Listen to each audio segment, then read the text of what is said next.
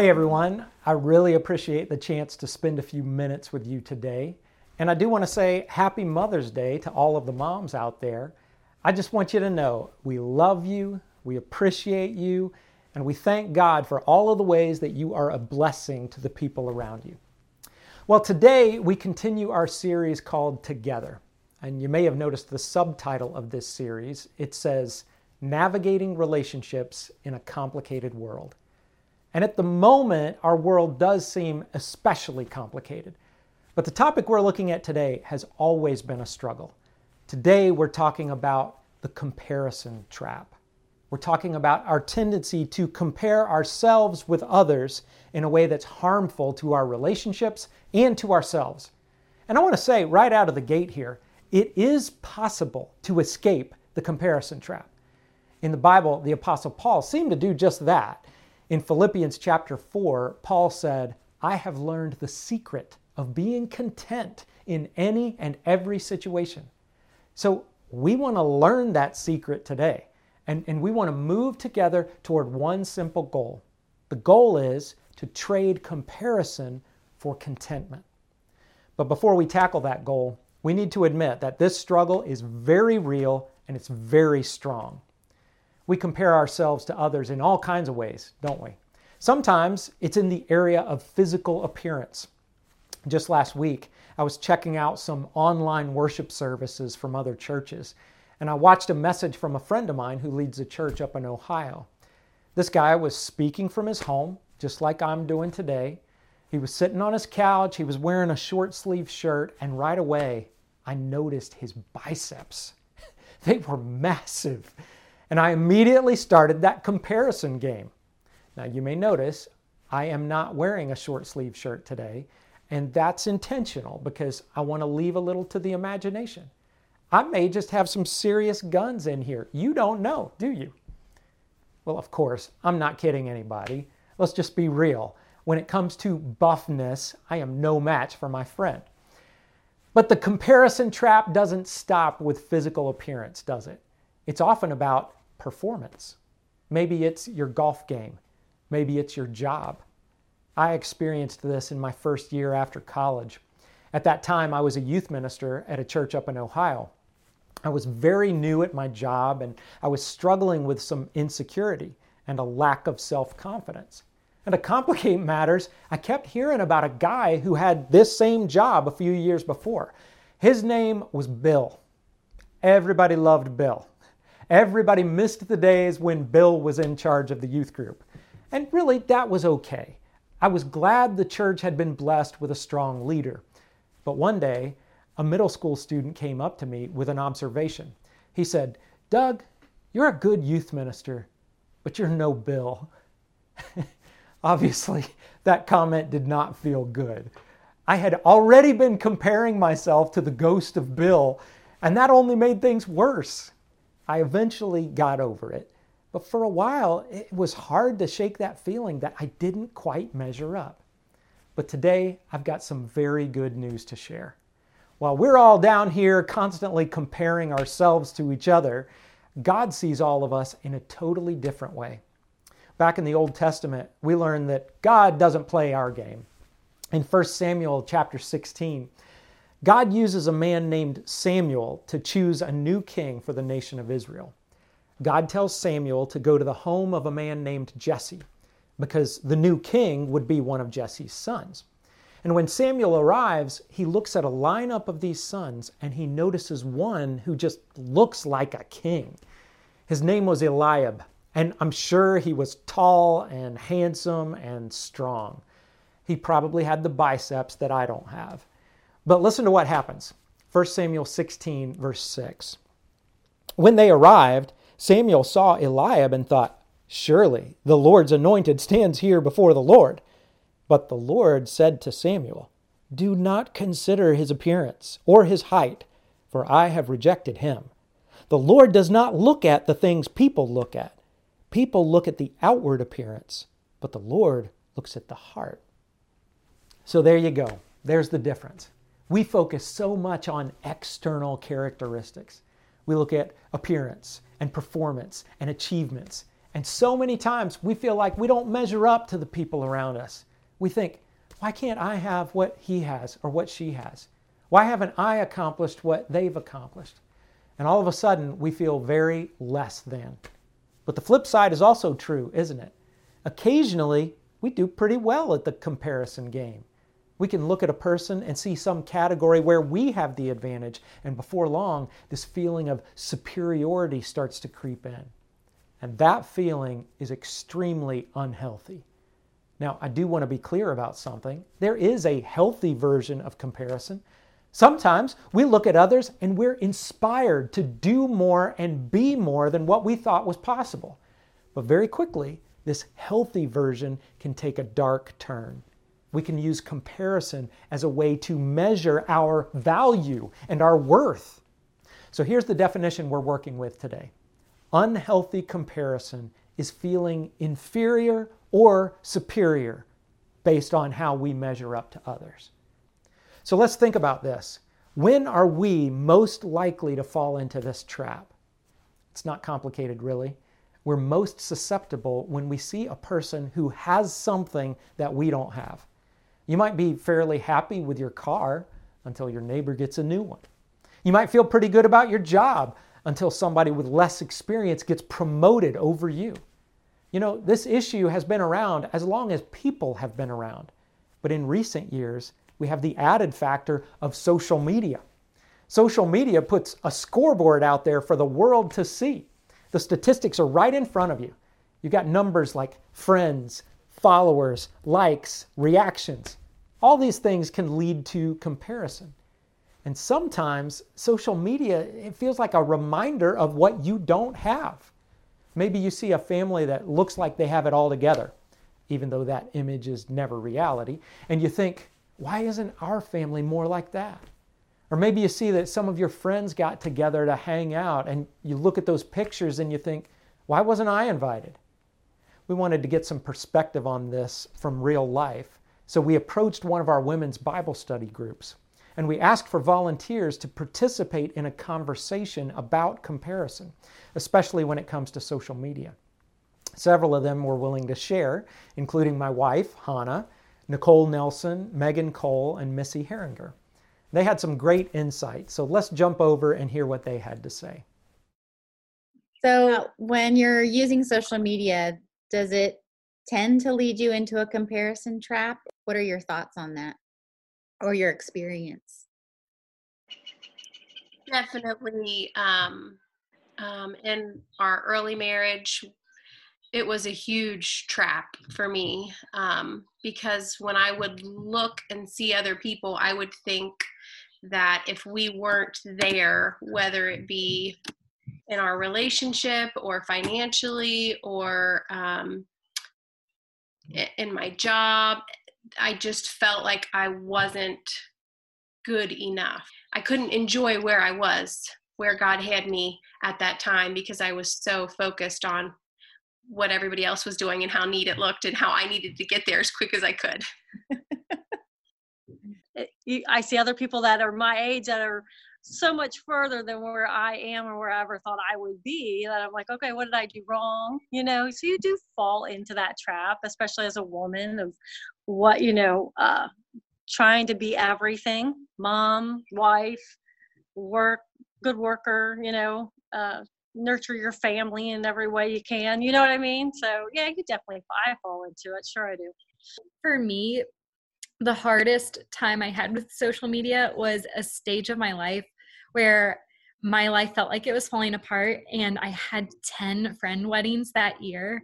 And I actually, I'm serious, and it was expensive and disheartening. And it was, the comparison was really difficult. I'd never struggled with comparison badly before that in the way I did then because it tempted me as a believer. I felt like all these good things were happening to all these other Christian friends, and that actually caused me to doubt my faith and if God cared about me.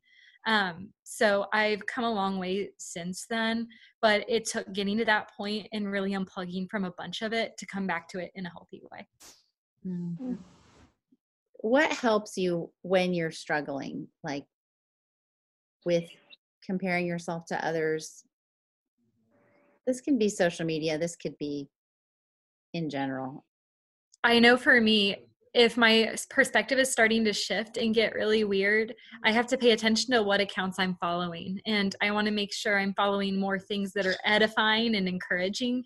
And that can be Bible verses, but I don't think it just has to be that. Like I follow goofy animal accounts or cooking accounts, things that bring me joy and that bring me closer to who God made me to be. And I try to focus on things that encourage gifts that God's already given me that I can then turn around and start my day maybe I look at it in the morning. If it's making me more excited for my work or more excited to get going that day or to visit with the people in my life that day, I think that's a good thing. And am I taking in more scripture than I am Instagram? And mm. and I think that reflects our output. I would say two things. One, if I if it doesn't take me long to compare. I mean, once I get on and I start scrolling, I mean, that's really, you know, some of the first things that goes through my mind. So one is I can't have social media constantly in my face. So a lot of times I'm getting on and like speed checking and then getting off for the rest of the day or afternoon. Um, and then the other is to remember, it always helps me to remember that most of social media is people's highlight reels um, mm-hmm. um, and knowing that those are the highlights of their day or their week or their month and um, and remembering that um, okay you know that amazing trip that they just took um, isn't probably a trip they take every other week which it feels like when you look on facebook it's something they saved up three years for and mm-hmm. or you know just remembering that um, that it's everybody's best moments. Nobody's posting right all their stinky parts of their day. It is ironic how seeing so many different people's lives makes you feel isolated. It right. really seems like it should be the opposite. And I I agree that learning to stay in your own lane and recognize God has made me for a purpose and you know i my day was perfectly fine. I wasn't in a bad mood. I wasn't feeling less than. I wasn't and then i checked my social media account or got on facebook and all of a sudden I, my mind is somewhere else because i'm thinking about what someone else is doing or has done and comparing what i am doing or not doing and i let it steal and i think about it in terms of like uh, Satan uses that because he wants to steal and kill and destroy. And I think if we let it, it can become that. I'm comparing myself right now. Zoom thing. I'm, well, it's funny because I'm sitting here and I, you all are so pretty. But not only that, you're so intelligent. You say all these wonderful, intelligent things, and I find myself saying, "Well, I don't, I don't go that deep. They're they're pretty deep, you know." And even though that I know that that's not true, mm-hmm. you hear people they go a little deeper, and you're like, "Oh, Missy, bring it! Come on, get get your A game on." you know what I mean? but if I'm being honest, that's I know. You know Me too. The first thing I got on here, I was like, "Oh, I didn't wear nice clothes. I wore a hoodie. Why didn't I? Look at me. Look nice. Yeah, I know. I get it. I totally get it. I have to stay on a loop of like read your Bible, pray, listen to worship music, and podcast. if any of that gets interrupted, then I just become some crazy lady named Nicole. But within that loop, then I'm like, okay, I'm go- I'm doing His will. I hear you. It is like whatever I'm consuming, that's what's coming back up. I love the honesty and the wisdom from those ladies.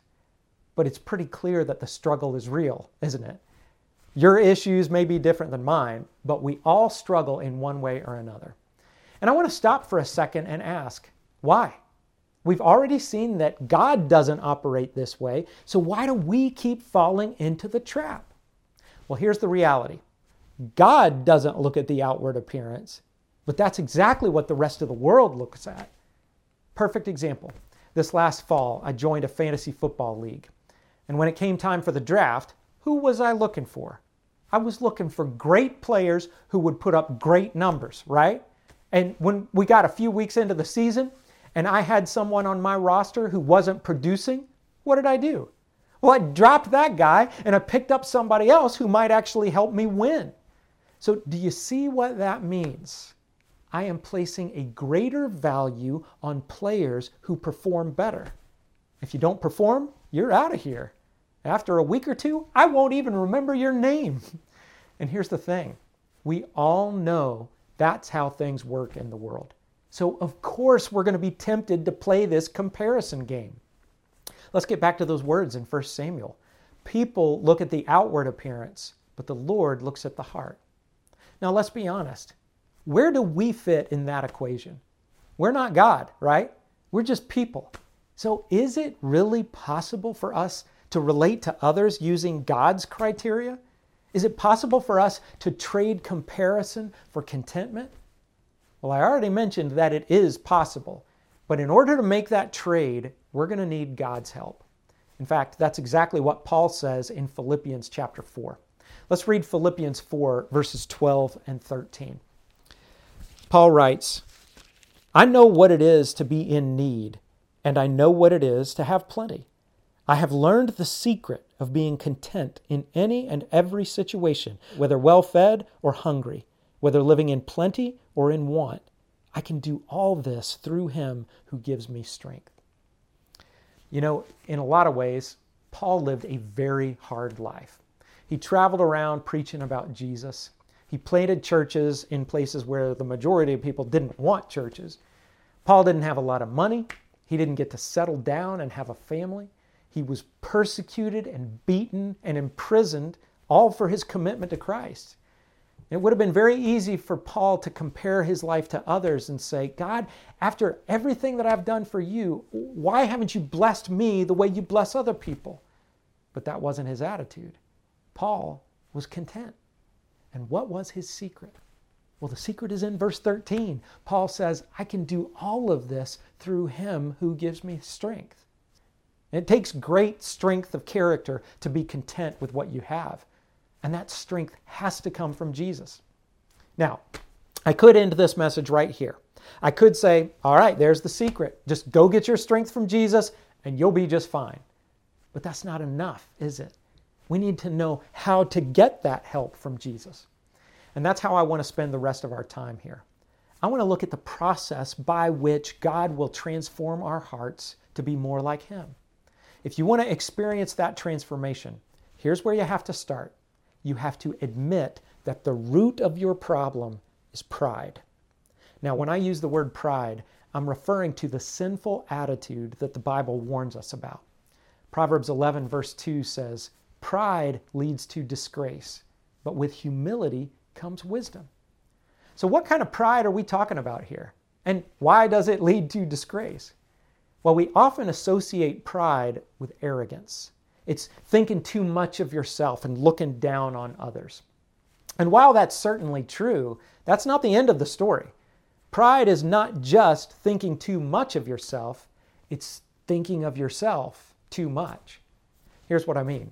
With one version of pride, you feel superior to others. But with another version, you're all caught up feeling inferior. Either way, you're overly focused on yourself. And that's exactly why pride leads to disgrace. Unhealthy comparison is rooted in pride. And this is exactly where the devil wants you always striving, always competing, trying to reach some level where you have proven your value and your worth. But even if you do reach that level, you know you won't be able to stay there. You can't keep looking perfect. You can't keep outperforming everyone else. It's not sustainable. It's a hopeless attempt at winning a losing game. So, what do we do? Where do we go from here? Well, this is where we let God go to work. With God's help, you can learn to see yourself as He sees you. You know, the comparison trap is all about our image. It's about how we look, either to other people or to ourselves. But here's the reality at the end of the day, it doesn't matter what other people think about you. It doesn't even matter what you think about yourself. The only thing that really matters is what God thinks about you. And we know what God does, right? He doesn't look at our outward appearance and our external characteristics. God looks at the heart. And in a way, that's a terrible thing because our hearts are deceitful. Our hearts have led us to say things and do things that go directly against God's will. Our hearts have led us to sin. And when God looks at you and he sees a sinful heart, there is no way you could ever measure up to his standard. So, what hope do we have? Well, the only hope is to get a new heart, a clean heart. And that happens when you begin a relationship with Jesus. That happens when your sins are washed away by the blood that Jesus shed on the cross. And once you receive the grace and forgiveness that only comes through Jesus, God looks at your heart and he sees you as if you had never sinned. It's amazing. Listen to what Paul writes in Romans 8, verse 1. Paul says, Therefore, there is now no condemnation for those who are in Christ Jesus. That's the gospel. That's the good news. If you are in Christ, you make the cut. And sometimes we feel like the gospel is just too good to be true. You may think, I'm not good enough. I'm not like those people. I don't measure up. But remember, we have to stop playing that game. We have to stop comparing ourselves, trying to prove our own value. When you are in Christ, you can rest in the fact that your value comes from Him. He said that you are worth dying for. So that settles it. If you have that life changing relationship with Jesus, you are good enough. Not because of yourself, but because of Him. And from there, Christ will give you the strength to see yourself through His eyes. And you can let go of your pride and spend your life focused on Him and focused on others. And this is where the transformation gets really fun. Before I wrap this up, I want to give you a quick glimpse of this transformed life. As you trade comparison for contentment, God will change your life in all kinds of ways. But let's look at two practical examples. First, God will lead you to be grateful for what you have versus being frustrated by what you don't have. My kids are still learning this skill. Recently, there's a certain phrase that we're hearing a lot at our house. At least once, at least once a day, maybe several times a day, one of them will say, That's not fair. And when I hear that, it kind of makes me laugh. Because when I think about all of the children across the world and all the children throughout history, our kids are definitely not getting the short end of the stick. They have been blessed far, far more than most. And when we put it that way, sure, it's not fair. But this is just that human tendency, right? We want what we don't have, and more is never enough. But God will teach us to be grateful. Ecclesiastes chapter 6, verse 9 says, Enjoy what you have rather than desiring what you don't have. Just dreaming about nice things is meaningless. It's like chasing the wind. what a crazy concept. Only desire what you have. That's what Paul said, right? I have learned the secret of being content in any and every situation, whether well fed or hungry, whether living in plenty or in want. And that doesn't mean you stop working hard. That doesn't mean you stop doing your best. It just means that whatever happens, you can be at peace and you can be grateful. I'll give you one more example of the way that God will transform you. He will lead you to serve others in a way that takes the focus off of yourself. And that last part is really important taking the focus off of ourselves. That means we don't go out doing good hoping that other people will see us and think more highly of us. And we don't go out and serve others as a way to feel better about ourselves. That's fallen right back into that comparison trap. No, this form of serving is not about us, it's about true humility. It's thinking of yourself less, just allowing God's love to flow through you, letting Him get all the glory. And here's what's crazy when we step into this transformed, others focused life, we're the ones who end up getting blessed. That's what we see in Proverbs 11:25. That verse says, Whoever brings blessing will be enriched, and one who waters will himself be watered. Many of us have experienced that, haven't we? We've stepped up to serve someone who's in need, and it seems like we get more out of it than the other person. So, how do we wrap this up? Well, we want to live this transformed life, right? We want to trade comparison for contentment. And let's be realistic here. Even when the Spirit of Christ is working in us, we're still going to struggle. But every day we can keep growing in this direction. We just need to rely on a strength that is greater than our own. I want to close by giving a challenge. This challenge is for you and for me and for everyone listening. This week, as soon as you wake up, start your day with two prayers. First, thank God for something about yesterday. Be grateful for the unique way that God has blessed you. And second, ask God to give you an opportunity to serve someone today. Ask Him to give you the strength to shift that focus off of yourself and direct it to others. That's the path to a life of peace and contentment. Let's pray. Lord, I thank you so much that you don't look at the outward appearance. You don't judge us the way the world judges us. And I thank you that even though our hearts are sinful and we don't deserve your love and approval, you have made it possible for us to be approved because of the sacrifice of Jesus. So, Lord, help us to find our identity in Christ instead of in ourselves.